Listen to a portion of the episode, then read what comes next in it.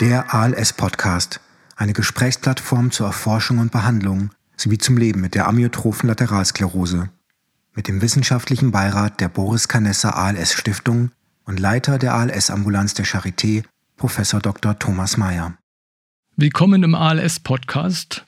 Heute im Interview mit Dr. Patrick Weid, Leiter des ALS-Zentrums am Universitätsklinikum Bonn, Arzt und Wissenschaftler am Deutschen Zentrum für neurodegenerative Erkrankungen und Leiter der Ambulanz für Morbus Huntington.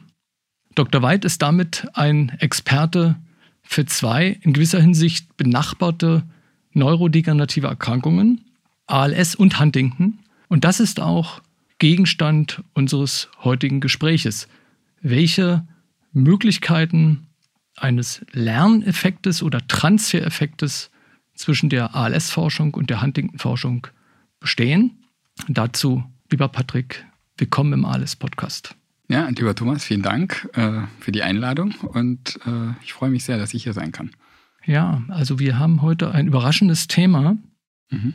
weil wir heute zum ersten Mal über eine andere Erkrankung sprechen, die nicht ALS ist, aber das entsteht dadurch, dass du selber eben wie schon anmoderiert, diese beiden Erfahrungen mitbringst und auch, weil bestimmte Parallelen zwischen diesen beiden Erkrankungen bestehen. Und die erste Frage ist, was ist Morbus Huntington? Ja, vielen Dank, dass du das aufgreifst. Ich habe bisher noch nie die Gelegenheit gehabt, beide meine Standbeine gleichzeitig ähm, irgendwie äh, darzustellen. Die Huntington-Krankheit ist eine neurodegenerative Erkrankung. Ähm, sie ist ähnlich häufig wie die ALS, also es gibt ungefähr 8000 äh, Patienten. Der Unterschied äh, zu den anderen äh, großen neurodegenerativen Erkrankungen ist, dass die Huntington-Krankheit genetisch definiert ist und nicht klinisch definiert. Fast alle neurodegenerativen Erkrankungen, angefangen mit der ALS, aber mhm. auch Alzheimer und Parkinson, sind über die Symptome, die die Krankheit machen, definiert. Bei der Huntington-Krankheit ist sehr früh erkannt worden, äh, dass das Symptom, eine Symptomkombination aus mhm. Bewegungsstörungen, kognitivem Abbau, also einer dementiellen Entwicklung und psychischen Veränderungen ist und dass sie erblich ist. Bemerkenswerterweise in jedem Fall. Bemerkenswerterweise, das ist auch äh, also der Arzt, der das beschrieben hat, nachdem die Krankheit benannt ist, der ja. George Huntington, mhm. war ein Hausarzt in Neuengland Ende des 19. Jahrhunderts. Neuengland, USA. In USA, USA genau, ja. genau. Also ja. ähm, und der hat noch vor Mendel, ja, mhm. den autosomal dominanten Erbgang erkannt. In der Mendel muss man vielleicht erklären, das ist ein Genetiker. Mendel ist genau der, der Urvater der Genetik ja. als äh, Erbsen äh, sozusagen, kennt man wahrscheinlich aus dem Biounterricht noch, ja. der erkannt hat, äh, wie einzelne Merkmale, Erbmerkmale, sag ich mal, wie Farbe oder bei Erbsen halt die Gekräuseltheit vererbt ja, werden. Und genauso, das ist heutzutage selbstverständlich, aber es war damals äh, bis noch gar nicht so lange bekannt, können Krankheiten auch vererbt werden. Und eine der ersten Erkrankungen, wo das erkannt wurde, ist die Huntington-Krankheit. Ja. Wann war das so ungefähr? Das war ziemlich genau 1879, würde ich sagen, ja, würde ja. ich sagen. Vielleicht war es 1869, bringe das immer durcheinander. Okay, also ziemlich ähnlich eigentlich zur ALS-Beschreibung. Äh, es ist, es ist fünf Jahre auseinander gewesen. Okay. Und das ist tatsächlich auch eine Parallele oder ein, ein Kontrast eigentlich, dass die ALS sehr klar durch Charcot neuroanatomisch definiert ist. Mhm. Das heißt also die strukturelle Veränderung des Nervensystems, des Gehirns und des Rückenmarks hat Charcot auch als Pionier in Einklang gebracht mit den typischen Symptomen der ALS, also den Zeichen des ersten Motorneurons und den Zeichen des zweiten Motorneurons. Und bei der Huntington-Krankheit ist es halt so, dass man ein ziemlich breites Spektrum an Symptomen hat. Also die Bewegungsstörung, das ist die Chorea, also Überbeweglichkeit, Tanz, es wurde früher auch Feitstanz genannt, mhm. also ähm, tanzartige, unwillkürliche, andauernde ähm, Überbeweglichkeit, dann die psychischen Veränderungen, die ein breites Spektrum sein können, von einer depressiven Verstimmung bis zu wahnhaften Veränderungen, Reizbarkeit und dem kognitiven Abbau. Und wenn man das alles in eine in ein Syndrom zusammenfasst, dann hat man die Trias der, der Huntington-Krankheit. Ja, kannst du nochmal beschreiben, was unter kognitivem Abbau zu verstehen ist? Kognitiver Abbau oder dementielle Entwicklung ja. ist ein Verlust der geistigen Leistungsfähigkeit. Ja. Das ist die vorher das, mal bestand. Die vorher mal bestand. Ja. Genau, das ist ganz wichtig. Dass, und bei der geistigen Leistungsfähigkeit assoziiert man als erstes immer die Gedächtnisstörung, aber da gehören auch andere also es ist nicht reine Vergesslichkeit, sondern das, das ist äh, komplexer meistens können auch äh, Schwächen in der äh, Handlungsplanung und äh, Konzentrationsfähigkeit, Ablenkbarkeit und solche Sachen. Und das kann man sich ja vorstellen, ist in der milden Form jedem von uns bekannt, ja, mhm. dass man also jeder natürlich mal was vergisst oder, ähm, äh, oder unkonzentriert ist, aber dann halt in dieser Progredienz hat das einen Krankheitscharakter. Darum ist es bei der Huntington-Krankheit auch anders als bei, zum Beispiel bei der ALS sehr schwer, genau zu sagen, wann die Krankheit angefangen ja. hat. Ja. Okay, bei der ALS ist es ja den meisten Betroffenen auf den, wenn nicht auf den Tag oder die Woche, doch zumindest auf den Monat bekannt. Und das ist bei Huntington nicht so. Das, also ich würde dir da rückhaltlos zustimmen, ja. dass ich bei meinen Patienten eigentlich fast immer erfragen kann, in welchem Monat die Krankheit losgegangen ist. Bei der ALS. Bei der ALS, ja. dass man also Schwierigkeiten hatte, ein Glas aufzumachen oder ja. mal gestolpert ist und so. Und das, ja. das geht halt so über die, über das Normale hinaus. Bei Huntington und bei anderen neurodegenerativen Erkrankungen, bei Alzheimer kann man selten sagen, in welchem Monat das losgegangen ist. Das ist ja auch eine Schwierigkeit. Wir kommen ja dann später noch da äh, über die Therapie zu sprechen. Auch Erkrankungsgeschwindigkeiten ganz genau zu messen und auch therapeutische Effekte dann im Grunde genommen zu messen. Äh, darf ich nochmal fragen? Also es ist praktisch ein Symptomkomplex aus drei großen Bestandteilen, Bewegungsstörung, demenzielle Entwicklung und psychiatrische Konstellation. Kommt das immer zusammen oder gibt es das auch mal isoliert, einzelne Bausteine ähm, davon? Die Symptome treten nicht gleichzeitig auf und die Reihenfolge ist auch nicht festgelegt. Das heißt, es kann durchaus bei einem Patienten mit kognitiven, also mit, einer, mit einem geistigen Abbau erst losgehen. Bei anderen kommt die Überbeweglichkeit zuerst. Aber wenn das Krankheitsbild voll ausgebildet ist, dann ist alles dabei, sind die drei neurologischen Symptomkomplexe oder neuropsychiatrischen Symptome, die du genannt hast, alle vorhanden. Ähm, was hinzukommt und äh, was Herr Huntington auch in seiner Originalbeschreibung schon erwähnt hat, und was auch eine Verbindung übrigens zur ALS ist, ja, ist eine Veränderung der Stoffwechsellage. Das heißt, dass die Huntington-Patienten ähnlich wie die ALS-Patienten zu einem Gewichtsverlust neigen und das im fortgeschrittenen Stadium sogar ganz ausgezehrt sind. Nur ist es in der Erstbeschreibung untergegangen. Und man hat sich lange Zeit nur auf die neurologischen Sachen konzentriert. Und das ist, um da auf den, die Eröffnung sozusagen zurückzukommen, das ist der Punkt, wo ich dazu gekommen bin, mich mit beiden Krankheiten zu befassen, weil mich halt die Veränderung der, des, oder der Gewichtsverlust und die Stoffwechsellage bei neurodegenerativen Erkrankungen interessiert hat. Okay, du hast dich erst mit Huntington beschäftigt und dann über den, die metabolischen Veränderungen? Oder kann man ich bin ursprünglich ALS-Mensch und ja, äh, ALS-Interesse ja, ja, habe ich im Studium, hatte ich Kontakt okay, einfach mit ALS-Patienten und habe mich dann äh, mit Tiermodellen der ALS befasst und dann mit leicht messbaren Biomarkern, mhm. äh, weil ich eigentlich äh, Neuroinflammationen und neuroinflammatorische, also entzündungshemmende äh, Mechanismen. Wann war das? In welchem Jahr?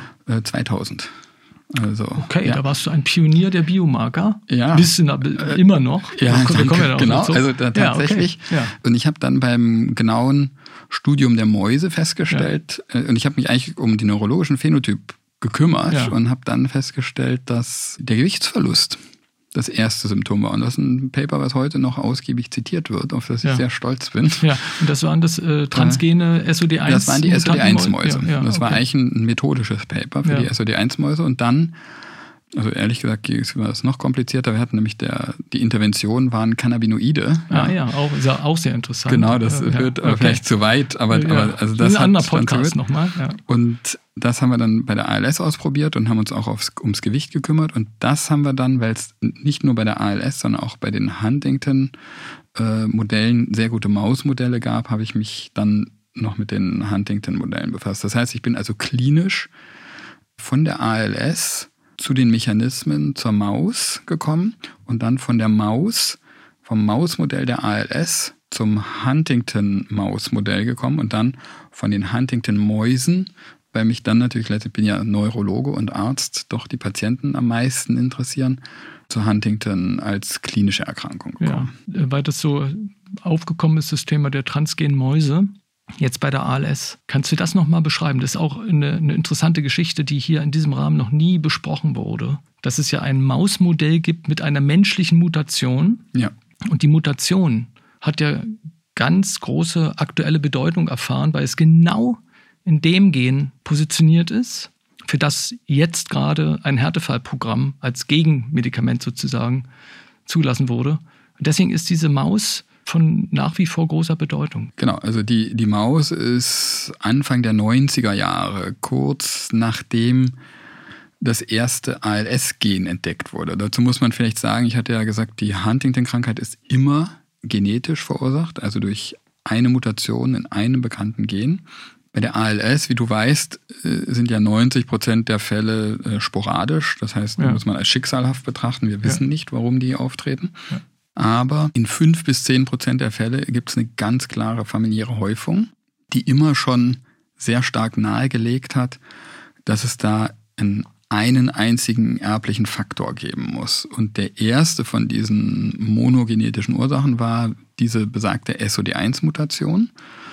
Und das war äh, damals, ich glaube 1992, 93, sowas. 93 war die, der Mutationsnachweis. Ah, okay, dann wird es ja. 1994 oder ja. 95 wird dann ja. die SOD1 Maus gewesen sein. Und da hatte man eigentlich, um diese Mutation besser zu verstehen, dieses Gen in toto, also das menschliche Gen, zusätzlich zu dem unbeschadeten Genom der Maus, in die Maus eingebaut. Das heißt, an der Maus hat man nichts weggemacht, sondern nur dieses äh, äh, mutierte Gen eingebaut. Und wenn man das gesunde Gen als Kontrolle von Menschen eingebaut hat, hat es der Maus nichts ausgemacht. Ja?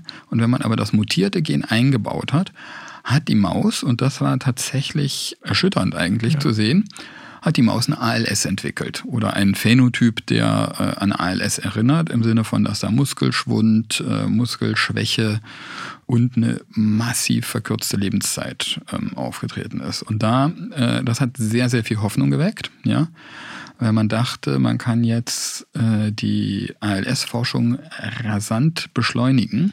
Indem, indem man, Medikamente testet. Indem man die Medikamente ja. nicht am Menschen testet, wo ja jeder ja. Versuch, äh, obwohl die ALS eine schnell verlaufende Erkrankung ist, trotzdem dauert es zwei, drei Jahre, bis man überhaupt sieht, äh, ob das was jetzt, sag ich mal, am Überleben zum Beispiel verändert. Ja?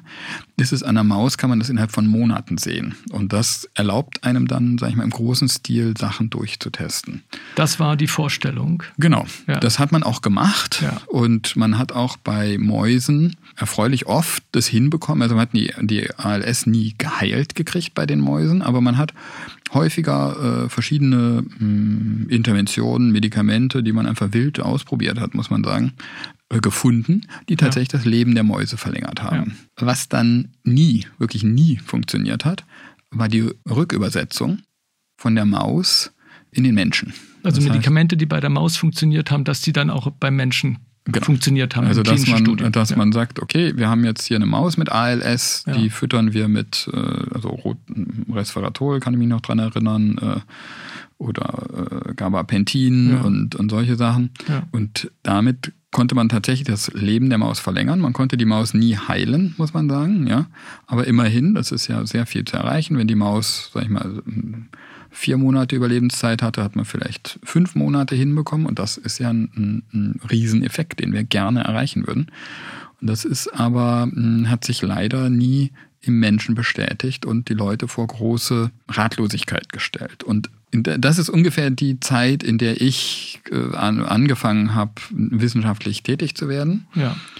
Und äh, das ist das, was mich kritisch interessiert hat. Ja warum funktioniert die Translation von der Maus, also die Übersetzung ja. von der Maus zum Menschen nicht. Das war so, das wurde das, das Nadelöhr sozusagen ja. der Wissenschaft. Aber es ist zumindest aufgefallen in deiner Forschung, dass die Maus, jetzt die ALS-Maus, SOD1-Maus, Gewicht verliert, metabolische ja. Veränderungen hat und das war dann der Impuls, dich auch mit diesem ähnlichen Phänomen bei Huntington zu beschäftigen. Ich wollte nochmal auf einen Punkt zurückkommen, den du beschrieben hast, nämlich es gibt nur eine einzige Ursache bei der Huntington-Erkrankung, nämlich eine Mutation, über die du gleich nochmal ja. detaillierter berichten kannst. Aber interessant ist ja, dass obwohl es eine Mutation ist, die Erkrankung unterschiedlich beginnt, zu unterschiedlichen Zeitpunkten und mit unterschiedlichen Symptomen. Gibt es da eine Vorstellung, wie das zu erklären ist? Ja, das ist, ist gar nicht so schwer zu erklären, weil äh, das liegt in der Natur des äh, Gens, wo diese Mutation ist, was da schadhaft ist.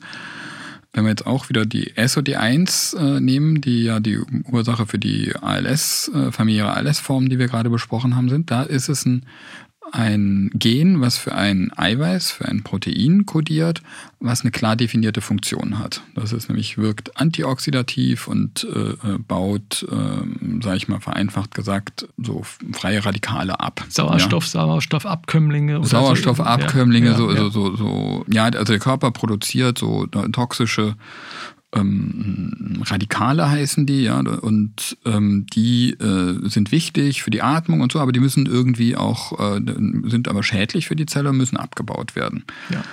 Und äh, dafür ist dieses Protein zuständig, was durch, die SOD, was durch das SOD1-Gen kodiert wird. Bei Huntington ist es interessanterweise anders. Das ist ein Gen, was man überhaupt erst gefunden hat, dadurch, dass es kaputt war. Ja? Das, also man hat es nicht durch die Funktion, sondern durch mhm. die Dysfunktion gefunden. Und das liegt daran, dass es halt nicht nur eine Funktion hat, sondern viele. Ja. Und wie, wie kommt das zustande? Und das erkläre ich immer gerne äh, mit einem Auto. Da gibt es natürlich bestimmte Teile, die haben eine klare Funktion, sag ich mal. Ein Rückspiegel, da weiß man, das ist so nach hinten gucken. Und dann ja. äh, Vorderreifen ist halt, damit es vorankommt oder Kardanwelle. Und wenn diese Funktion ausfällt, dann ist klar definiert, was wofür dieses Teil eigentlich äh, vorhanden gewesen wäre. Aber dann gibt es Teile, die haben nicht so eine klar definierte Funktion, sind aber auch wichtig. Sage ich mal zum Beispiel Schrauben, ja. Mhm. Also oder oder also wenn man fehlerhafte Schrauben in einem Auto verwendet, ja. ja. Überall. Äh, überall. Ja. Dann geht halt je nach Belastung oder äh, wo halt die kaputteste Schraube ist, mhm. fällt halt als erstes das Vorderrad ab oder der Rückspiegel fällt ja. ab. Und manche Sachen sind wichtig, manche Sachen sind nicht so wichtig. Ohne einen Rückspiegel kommt man noch ganz gut voran. Wenn jetzt eine kritische Sache ist, wie Kardanwelle oder so, so viel verstehe ich von Autos nicht, aber ja. Äh, mehr verstehe ich von Mäusen, dann kann der gleiche Defekt, ja, nämlich die kaputte Schraube, ja. eine schwer vorhersagbare Beginn einer Symptomatik machen. Ja. Auf Dauer geht aber alles kaputt. Ja. ja? Und Auto habe ich jetzt als Beispiel genommen, die Komplexität kann man skalieren. Man könnte viele Sachen kann man auch, sag ich mal, am Fahrrad erklären. Manchmal wird es aber so kompliziert, dass ich immer eine Rakete oder ein Raumschiff oder eine ISS-Station im Weltraum nehme. Ja, und das Huntington, so ist ja der Begriff, das mhm. Huntington-Gen kodiert ja über ein Huntington-Protein. Ja. Und du hast jetzt geschrieben, das ist eigentlich so die Schraube im System, so mhm. jetzt in der Metapher. Mhm. Und was ist das biologisch? Was ist die Funktion biologisch? Also man hat erst das Gen gefunden und ja. danach versucht, die Funktionen zu äh, definieren ja. und hat eine ganze Menge gefunden. Ja. ja. Die wichtigste, meiner Meinung nach, aber da, da kann man auseinandergehen, ist, dass es äh, die Regulation der Umsetzung von anderen Genen reguliert.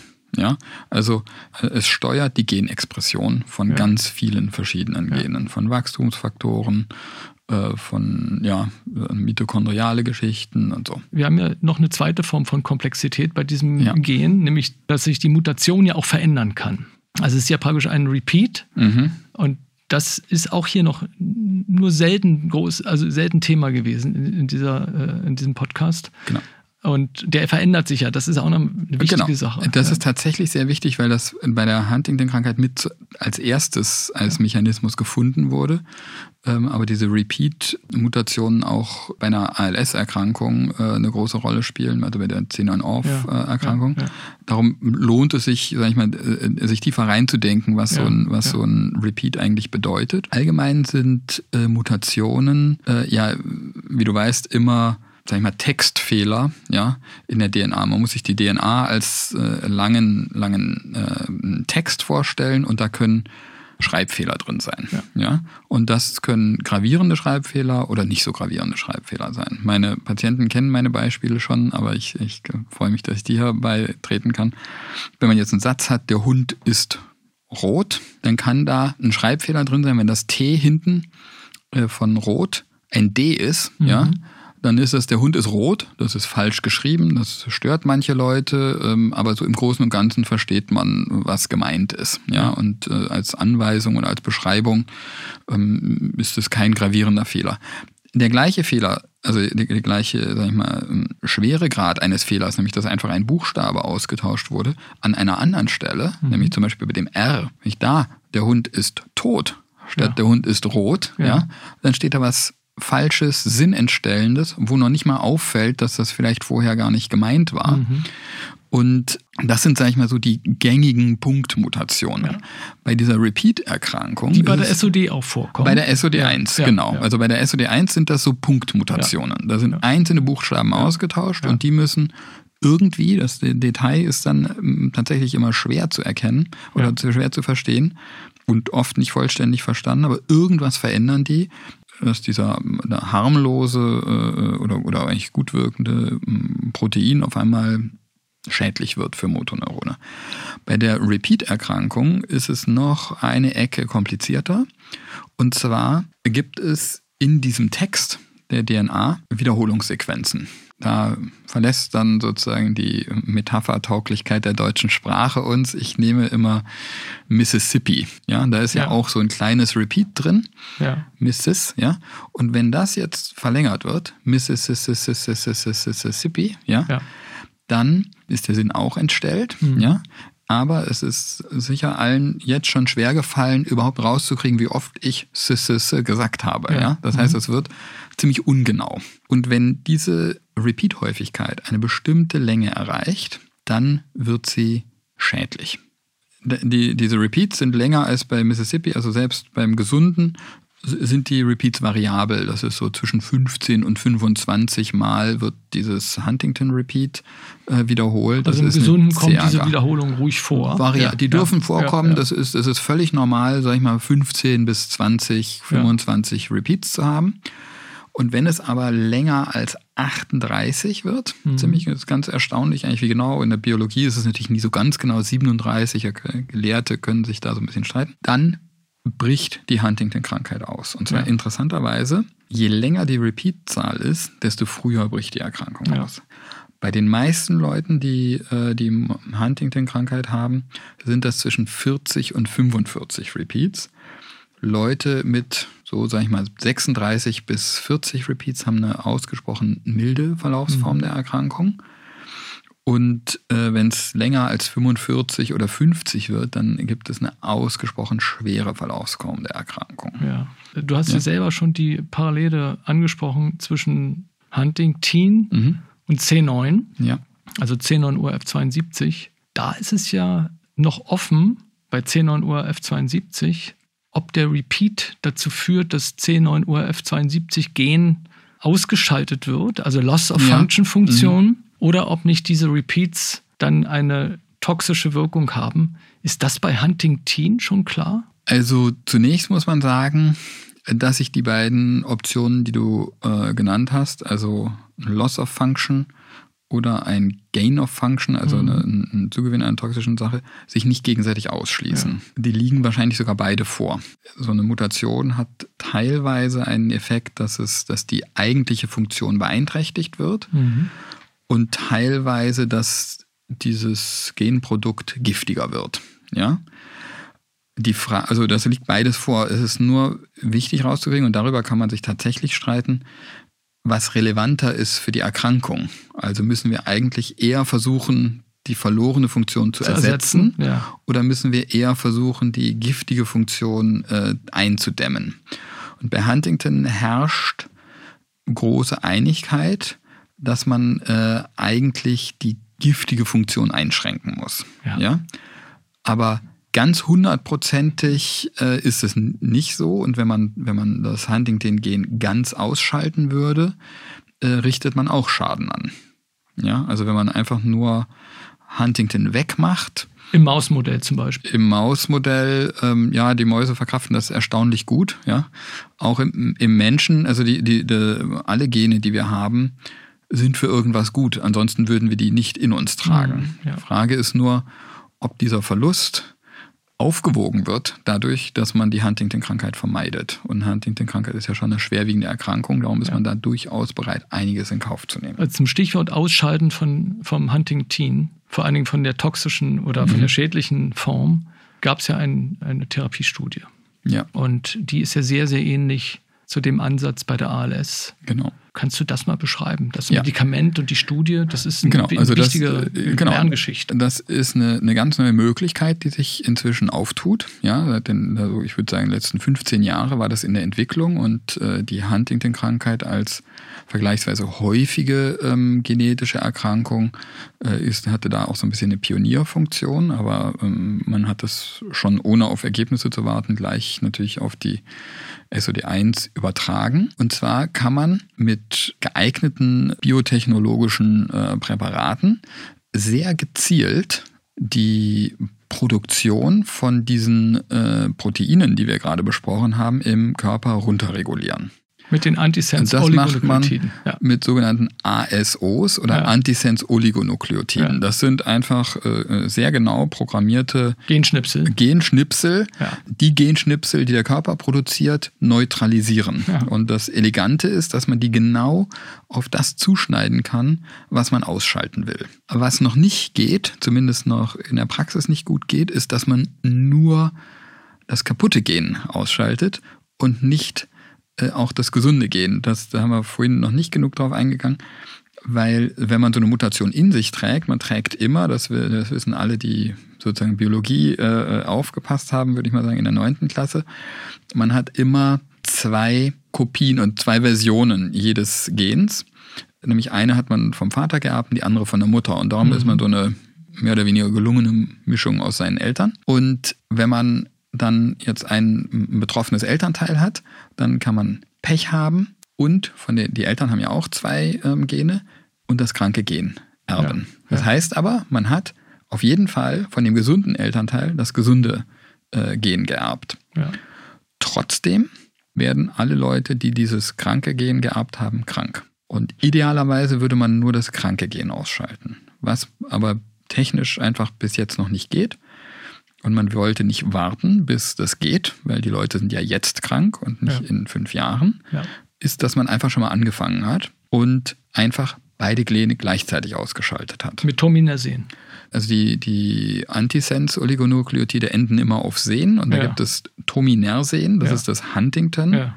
Äh, Ausschalt-Antisense. Äh, und dann gibt es Tofersen, ja. das ist das SOD1 Anti, ähm, Antisense-Oligonukleotid. Ja. Und mit dem Tominersen hat man erstmal, um sich an diese Technik heranzutasten, an freiwilligen Huntington-Patienten getestet, in welcher Dosis man das machen muss, um eine Reduktion von diesem Huntington zu erreichen. Und das hat ziemlich gut funktioniert und war sehr ermutigend. Man hat die Patienten in regelmäßigen Abständen mit direkt ins Nervensystem über so eine Lumbalpunktion, also quasi eine umgekehrte Nervenwasseruntersuchung, mit dem Tominersen versorgt und hat dann gemessen, ob die Huntington-Spiegel im Blut runtergehen.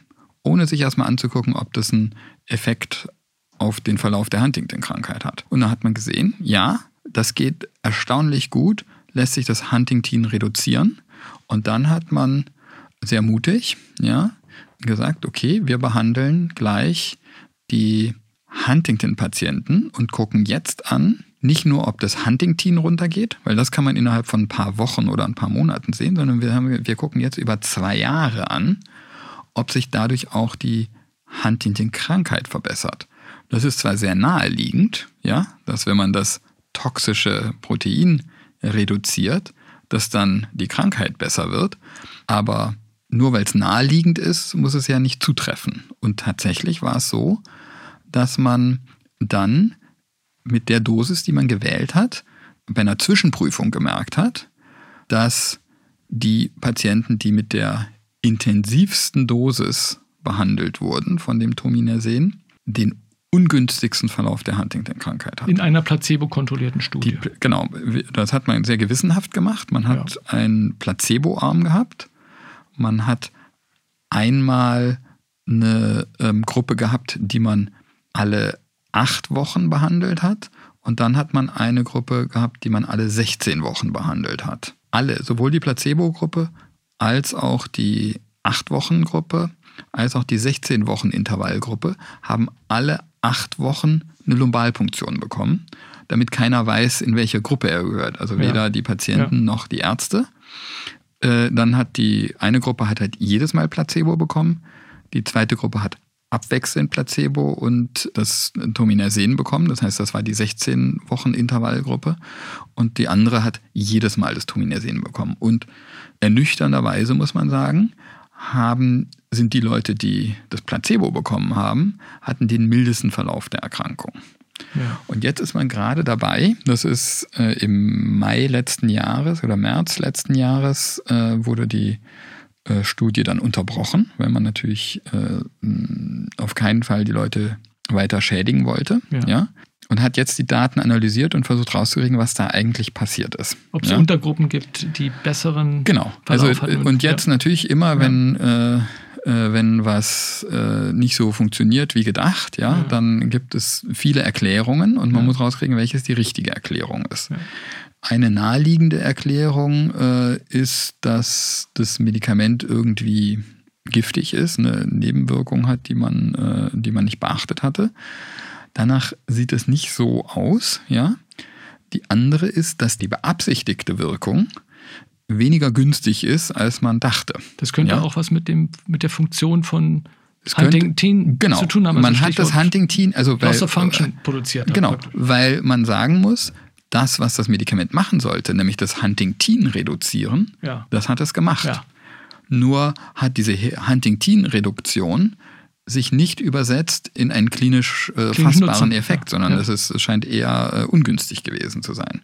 Und die andere Sache ist natürlich, das ist aber so eine ketzerische Interpretation, ja, dass vielleicht das Huntington selber, also das Protein, gar nicht für diese ganzen schädlichen Effekte verantwortlich ist, sondern dass das andere Genprodukte, äh, die am, äh, an dem Gen entstehen, äh, sind. Ja, das gibt es auch. Ah ja, okay. Diese ganze Erfahrung ist insofern bedeutsam, als das Tominersen und das Toffersen beides von Ionis entwickelt worden sind. Mhm.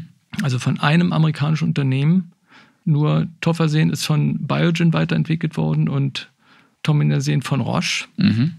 Aber grundsätzlich ist es der gleiche Ansatz, die gleiche Philosophie und sogar der gleiche Hersteller, wenn man, wenn man das mal zurückführt. Mhm. Und die Frage ist, ob es ähm, Lerneffekte gibt zwischen Tominersen und Tofersen. Ich bin mir sicher, ja, dass die Leute, äh, die Tofersen äh, einsetzen, sich äh, haargenau angucken, ja, äh, was da bei Tominersen, also beim Huntington-Präparat passiert ist, genauso wie die Tominersen-Leute sich ihre Daten haargenau angucken, weil es sehr, sehr es ist entscheidend zu verstehen, was da passiert ist, weil diese Antisens-Oligonukleotide äh, sehr wirksame Substanzen sind. Das heißt, ja. man hat da eine sehr gute Stellschraube, ja.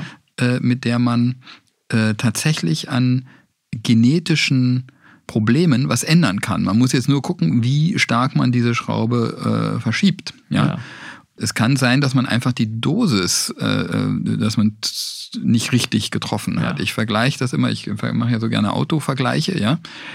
Und ich sage auch, was wäre es, Herr, Herr Daimler und Herr Benz, ja, haben ja auch nicht gleich einen Tesla auf die Straße gestellt. Ja? Vor allen Dingen sind sie nicht gleich mit 180 gefahren. Genau, ja. sind gleich nicht mit 180 gefahren, genau, haben auch nicht ein, selbstfahrendes und selbstparkendes Auto ja. Äh, gehabt, sondern die haben ganz am Anfang mit einer Art Dampfmaschine auf Rädern angefangen, ja. wo man wahrscheinlich am Anfang besser bedient war, wenn man mit dem Pferd geritten ist. So ja? ist es. Ja. Aber das Pferd war ausgereizt, ja, Ja. während das Auto oder die mobil, sag ich mal, maschinelle Mobilität noch eine riesen Zukunft vor sich hatte. Ja. Und, und, und so ist es auch mit diesen Antisense-Sachen. Nur weil die erste Runde nicht funktioniert Ja, hat, ja. darf man keinesfalls denken, wir legen jetzt die genetischen Therapien zu den Akten, sondern wir haben es halt nicht beim allerersten Mal haargenau richtig hinbekommen. Das ist ein wichtiger Lerneffekt und den kann man auch auf die ALS beziehen, Unbedingt. weil auch das Toffersehen zwar nicht negativ-negativ war, wie jetzt Tominersehen, sondern negativ-positiv war, also das den primären Endpunkt nicht erreicht hat, aber doch äh, positive sekundäre Endpunkte gezeigt hat. Ja. Auch da blieb ja die Studie, die Whaler Study bei der ALS hinter den Erwartungen zurück. Und das ist eine gewisse Gemeinsamkeit zwischen Tominersehen und Toffersehen, dass doch andere Dinge eingetreten sind und das nicht der Grund sein kann, aufzuhören, Auf keinen Fall. sondern das Es ist, ein wichtiger auch, Punkt. Es gewesen. ist auch so, da, Ja. das ist mir auch ein wichtiges Anliegen, dass es für die Patienten kein Fehler war, an dieser Studie teilzunehmen. Ja. man kann natürlich bei der Huntington-Studie sagen, okay, die haben einen schlechteren Verlauf gehabt, die Behandelten, als die Placebo-Gruppe. Aber das, der, der Erkenntnisgewinn ist das Entscheidende. Und da ist es wichtig, dass die Patienten sich an den Studien beteiligen. Durch, nur durch Nachdenken, ja, sage ich immer, werden wir also, äh, die ALS nicht heilen können und die Huntington-Krankheit auch nicht. Es geht Ja. nicht, dass die Forscher das einfach alleine machen und, äh, und, und die Patienten warten, bis, äh, bis, bis das Medikament da ist. Sondern ich vergleiche das immer, sag ich mal, mit einer äh, Expedition zum Mond oder so. Da sitzen dann drei Astronauten vorne auf der Rakete, ja. Ja.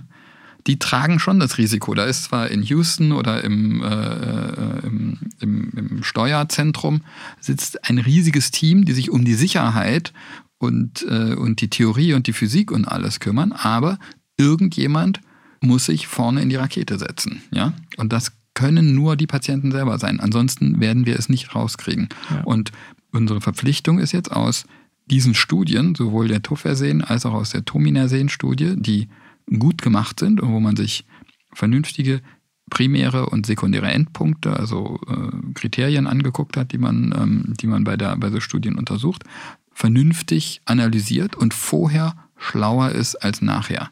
Wenn man zum Beispiel keine Placebo-Gruppe oder also solche Sachen gemacht hätte, dann hat man eine riesige Studie gemacht, aber man ist nachher nicht schlauer als vorher. Ja, bei der ALS ist es ja so, dass man diesen, diesen Flug, um in diesem Bild zu bleiben, möglichst kurz machen will, weil der Flug eben gefährlich sein kann und belastend sein kann. Und da spielen Biomarker eine große Rolle. Ja. Du bist ja, wie, wie ich vorhin gelernt habe, schon länger damit befasst. Als, als ich das wusste, gibt es das auch bei Huntington oder ist, ist, spielte bei, bei Tominersehen, spielte der Biomarker so eine große Rolle wie, wie äh, Neurofilament leichte Kette bei der, bei der Wähler-Studie, Also- bei der Toffersehen-Studie? Bei beiden Studien äh, gibt es zwei Sorten von Biomarkern. Das eine ist, das heißt Target Engagement, also das Ja. ist sozusagen, ob man das Ziel getroffen hat. Das ja? war das Huntington. Das ist das Huntington Ja. und bei der äh, Tofersen-Studie ist es das SOD1. Ja. Und da guckt man sozusagen, ob das Medikament das macht, was es machen sollte, nämlich dass es dieses jeweilige Protein runterreguliert. Und das ist bei beiden geglückt. Insofern war auch die Huntington-Studie, sage ich mal, rein vom Biomarker-Aspekt her äh, und vom Target Engagement, also von der Zielgenauigkeit der Intervention, ein Erfolg. Ja. Das ist aber, äh, der Erfolg zählt nichts, Ja. ja, wenn, wenn es für den Patienten keine Verbesserung gebracht hat. Ähm, tatsächlich ist es so, dass man äh, mit den Neurofilamenten einen äh, Marker hat, der den Schädigungsgrad äh, der Nervenzellen widerspiegelt und messbar macht. Ja? Und da war es so, dass es bei der Huntington-Studie anfangs sogar einen kleinen Anstieg in den Neurofilamenten gab. Oh, das war bei der ALS nicht der Fall. Das war bei der ALS ja. nicht der Fall. Und das hat ein, dem hat man keine größere Bedeutung beigemessen, mhm. weil es wieder vergangen ist. Ja. Und weil dieser Schädigungsmarker bei der Huntington-Krankheit einfach in, das liegt in der Natur der Erkrankung, keine so große Rolle spielt wie bei der ALS. Ist nicht so hoch. Wo, nein, ja, bei weitem ja, nicht so ja, hoch, bei weitem nicht so hoch. Also bei der, bei der ALS sind die Neurofilamente in fast allen ALS-Fällen zehnfach erhöht oder so, ja, oder noch mehr manchmal. Und wenn man so ein starkes Signal hat, hat man weniger Probleme mit dem Hintergrundrauschen und mhm. ähm, hat eine bessere Trennschärfe zwischen Wirksamkeit. Und beim Tofersehen, äh, also bei, der, bei dem ALS-Medikament, hat man einen guten Effekt auf den Biomarker gehabt. Ja. ja. Aber, und das ist wirklich, da ist Tominersen, also die Huntington-Situation, eine ein wichtige äh, Erinnerung, sage ich mal. Ja dass der Biomarker ist nicht das Endergebnis, ja. ja. sondern und, und bei der ALS hat man keinen Effekt auf die äh, oder kein nichts Spürbares äh, auf den Verlauf der Erkrankung gesehen. Bis auf die Vitalkapazität. Ja. Ja, Stichwort Biomarker. Ja. Jetzt kommen wir vom Biomarker Huntington zurück zu Biomarker ALS. Ja. Und du selber hast ja eine wissenschaftliche Publikation zusammen natürlich mit einem Team, nicht alleine ja. jetzt, herausgebracht in dem ein Biomarker, der nicht Neurofilament leichte Kette ist, vorgeschlagen wird als neuer Biomarker oder ergänzender Biomarker bei der ALS. Kannst ja. du den mal beschreiben? Ja, also das ist eine ganz bemerkenswerte Sache, die uns hm, eigentlich in den Schoß gefallen ist. wir hatten ja vorhin schon äh, bei Charcot angefangen mhm. und äh, der Definition von ALS als Kombination aus Schädigung des ersten Motoneurons und des zweiten Motoneurons. Und ähm, tatsächlich ist äh, so seit äh, fünf, sechs, sieben Jahren das Neurofilament als äh, Schädigungsmarker für eine Beteiligung des ersten Motoneurons etabliert worden. Das heißt, mhm. das ist etwas, was man vorher nicht hatte, dass man ähnlich, sage ich mal, wie ein Cholesterinspiegel oder äh, Entzündungsproteine im Blut, dass man im Nervenwasser und im Blut ein Protein messen kann, was nur auftritt, wenn diese ALS-Pathologie, nämlich die, der Niedergang des ersten Motoneurons da ist.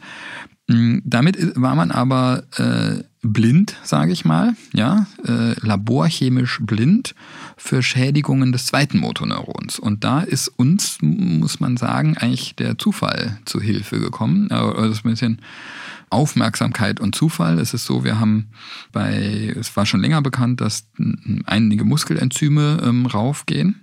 Die haben wir bei unseren Patienten auf Station immer gemessen und da wir. Äh, Muskelenzyme raufgehen heißt äh, im im Blut, Im Blut, Im Blut ist ja. messbar ja. Äh, Abbauprodukte des Muskels. Okay. Ja. Und zwar die CK ist das meistens. Ja. Kreatinkinase. Äh, Kreatinkinase. Das ist allerdings, das geht bei, bei ganz vielen Sachen hoch, wenn man Sport macht. Äh, und das, also das ist relativ, das ist zwar hoch, man bemerkt es dann, aber, aber so richtig belastbare Schlüsse kann man daraus selten ziehen. Ja. Äh, als wir diese neue Klinik äh, aufgemacht haben mit dem Schwerpunkt ALS, ja, an der Uniklinik Bonn, das ist die Klinik für neurodegenerative Erkrankungen und Gerontopsychiatrie, sind durch meine Ambulanz äh, auch äh, natürlich jetzt vermehrt Patienten, ALS-Patienten stationär aufgenommen worden. Mhm. Und die Station wurde, sage ich mal, geleitet von zwei sehr aufmerksamen Kollegen, der äh, Sergio Castro Gomez und Pavel Tatschik, die der CK-Erhöhung nachgegangen sind, weil mhm. das ein, ein, das könnte auch immer ein Marker von einem Herzinfarkt sein. Und die haben dann also ein, CK ist nicht nur hoch bei, bei ALS ja. und Muskelbelastung, sondern auch von der genau. Herzmuskulaturschädigung könnte es auch. Genau. Ja. Und wenn man sich jetzt nicht mit der ALS befasst, dann erschreckt einen, sage ich mal, erstmal so eine, so eine CK-Erhöhung, ja. mhm. äh, wenn man denkt, äh, oh Gott, ist da jetzt noch was am Herzen. Und dann haben die, um das sozusagen um, auszuschließen, das Troponin gemessen, was, äh, was einem wirklich hilft, oder was man dachte, was einem hilft, Skelettmuskel von äh, Herzmuskelschädigung, ein, Herz, ein Herzinfarkt ist ja eine Herzmuskelschädigung, zu unterscheiden. Und Troponin ist ja ein Bestandteil der Muskulatur. Ist ein Bestandteil der Muskulatur, genauso wie die Kreatinkinase. Und es gibt dann verschiedene Troponine. Gibt es nämlich das Troponin T und das Troponin I. Jetzt wird es kompliziert, aber die, die medizinisch Vorgebildeten, denen wird das vielleicht bekannt vorkommen. Und beide äh, Troponin, Troponine, Troponin I und Troponin T hat man eigentlich immer für relativ herzspezifisch gehalten. Das mhm. heißt, wenn die hochgehen, konnte man fast sicher sagen, dass eine Herzmuskelschädigung vorsteht. Uns ist dann aufgefallen, äh, wir haben dann die ersten fünf Patienten äh, eigentlich ganz entsetzt äh, sozusagen auf Herz und Nieren geprüft und man hat dann äh, sich tatsächlich gewundert, warum das Troponin T so hoch ist, obwohl die Herz gesund sind. Mhm. Ja? Und dem sind wir dann weiter nachgegangen und dann hat man in der Literatur auch so Fallberichte und so gefunden, wo man immer das so nur so als wunderlich und verwirrend gesehen hat. Und wir haben dann, und das ist sozusagen unser cleverer Beitrag gewesen, wir haben dann gleichzeitig Troponin T und Troponin I gemessen, die beide aus dem Herzen kommen und haben festgestellt, dass das Troponin T in besonderen Fällen, und dazu zählt die ALS, also bei neuromuskulären Erkrankungen, nicht aus dem Herzen kommt, sondern aus dem Skelettmuskel. Und jetzt haben wir das bei Hunderten von Patienten gemessen und mhm. konnten eigentlich sehr gut zeigen, und dass die ähm, Publikation, glaube ich, auf die du angespielt ja. hast und äh, auf die ich äh, ganz glücklich bin, gezeigt, dass bei ALS-Patienten fast immer das Troponin erhöht ist. Und gibt es da einen, einen Zusammenhang zwischen der klinischen Erscheinung einer Dominanz des zweiten motorischen Neurons ja. oder des ersten? Es, es geht sogar noch weiter. Ja, ist es ein Marker geht, für das zweite Motoneuron? Ja, also wir, äh, das äh, arbeiten wir natürlich noch weiter auf. Ja. Alle Zeichen deuten darauf hin, ja. sowohl was man in der Literatur recherchiert, als auch was wir bei ähm, selber bei den Patienten beobachtet haben. Es scheint so zu sein, dass das aus den aus der Skelettmuskulatur kommt möglicherweise aus dem Zwerchfell. Ja, das kann man indirekt feststellen daran, dass man guckt, mit welchen Funktionen, also mit welchen klinischen Funktionen korrelieren diese Troponinspiegel und tatsächlich korrelieren die mit der Atemfunktion. Das ist interessant. Ja. Und sie korrelieren mit der ähm, äh, äh, mit dem Ausmaß der Lähmungen der Extremitäten, nicht mit der Lähmung der Zunge. Okay, kein Zusammenhang zum Bulber-Syndrom offensichtlich. Ja, das ist mehr zum genau. Das ist, da, da, muss man sich viele Patienten angucken, weil okay. natürlich äh, die meisten Patienten beides beteiligt haben. Mhm. Ja, okay. und da muss man dann sich die Fälle raussuchen, wo es nur äh, oder, oder wo besonders äh, betont ein, sag ich mal, bulbärer Phänotyp ist oder besonders betont ein respiratorischer, also ein Atemphänotyp oder besonders betont ein peripherer Phänotyp ist. Und wir haben halt so viele Patienten untersucht, dass wir das mit geeigneten äh, Methoden, Analysemethoden, ja voneinander trennen konnten. Siehst du dann? Das ist unabhängig, ja. interessanterweise, vom, Trop, äh, vom Neurofilament. Also es ergänzt das. Okay, das ja. war meine Frage nämlich. Ja. Also ich schließe daraus, das ist jetzt fast eine Suggestivfrage, dass du die Zukunft in der Kombination von Biomarkern siehst bei der ALS. Ist das richtig? Genau, und zwar möglichst in der Kombination von möglichst wenig Biomarkern. Ja? Oh.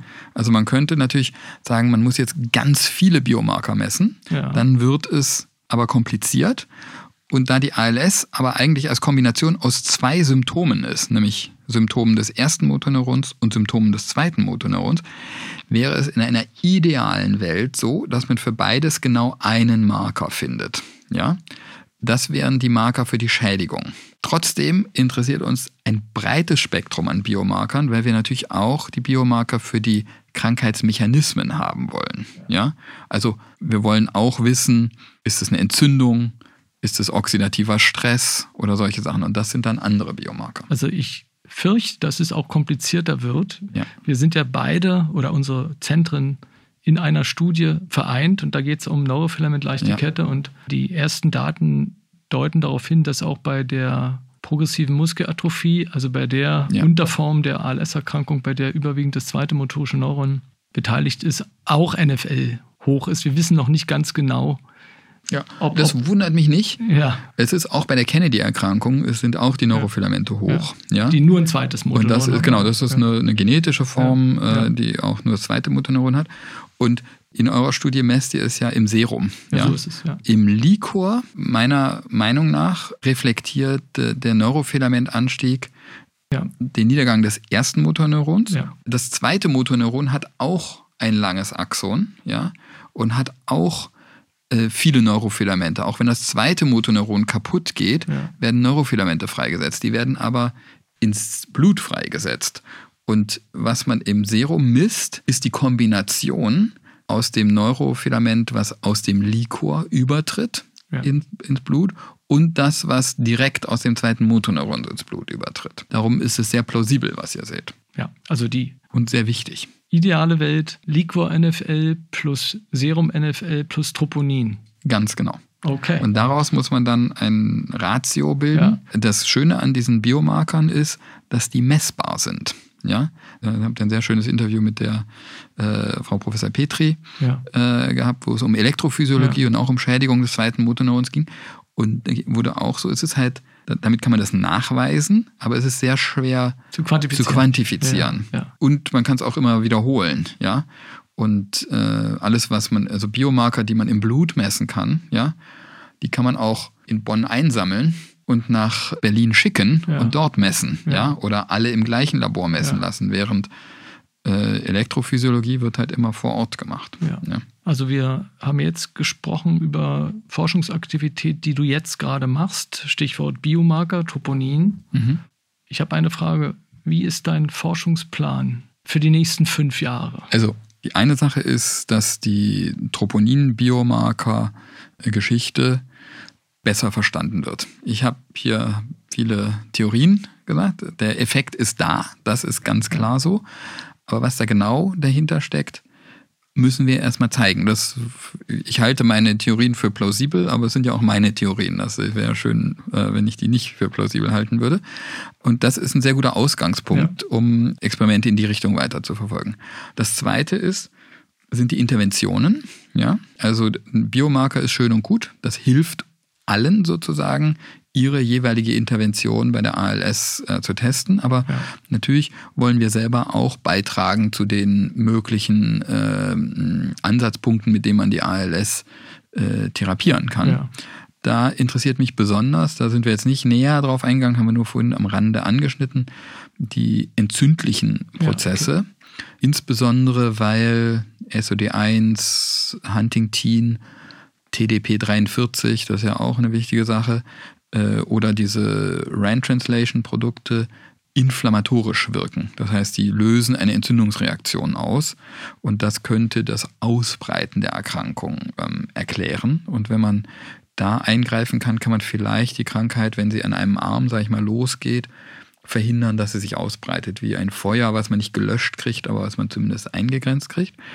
Und das dritte sind. Da habt ihr da Interventionsstudien vor mit antiinflammatorischen also, äh, Medikamenten? ja, wir, wir, greifen ja. ins Immunsystem ja, ein äh, ja. mit, äh, mit einem Medikament, was eigentlich aus der MS äh, kommt. Das, ist das die Rituximab? Genau, ja, Rituximab ja, macht ja auch mit.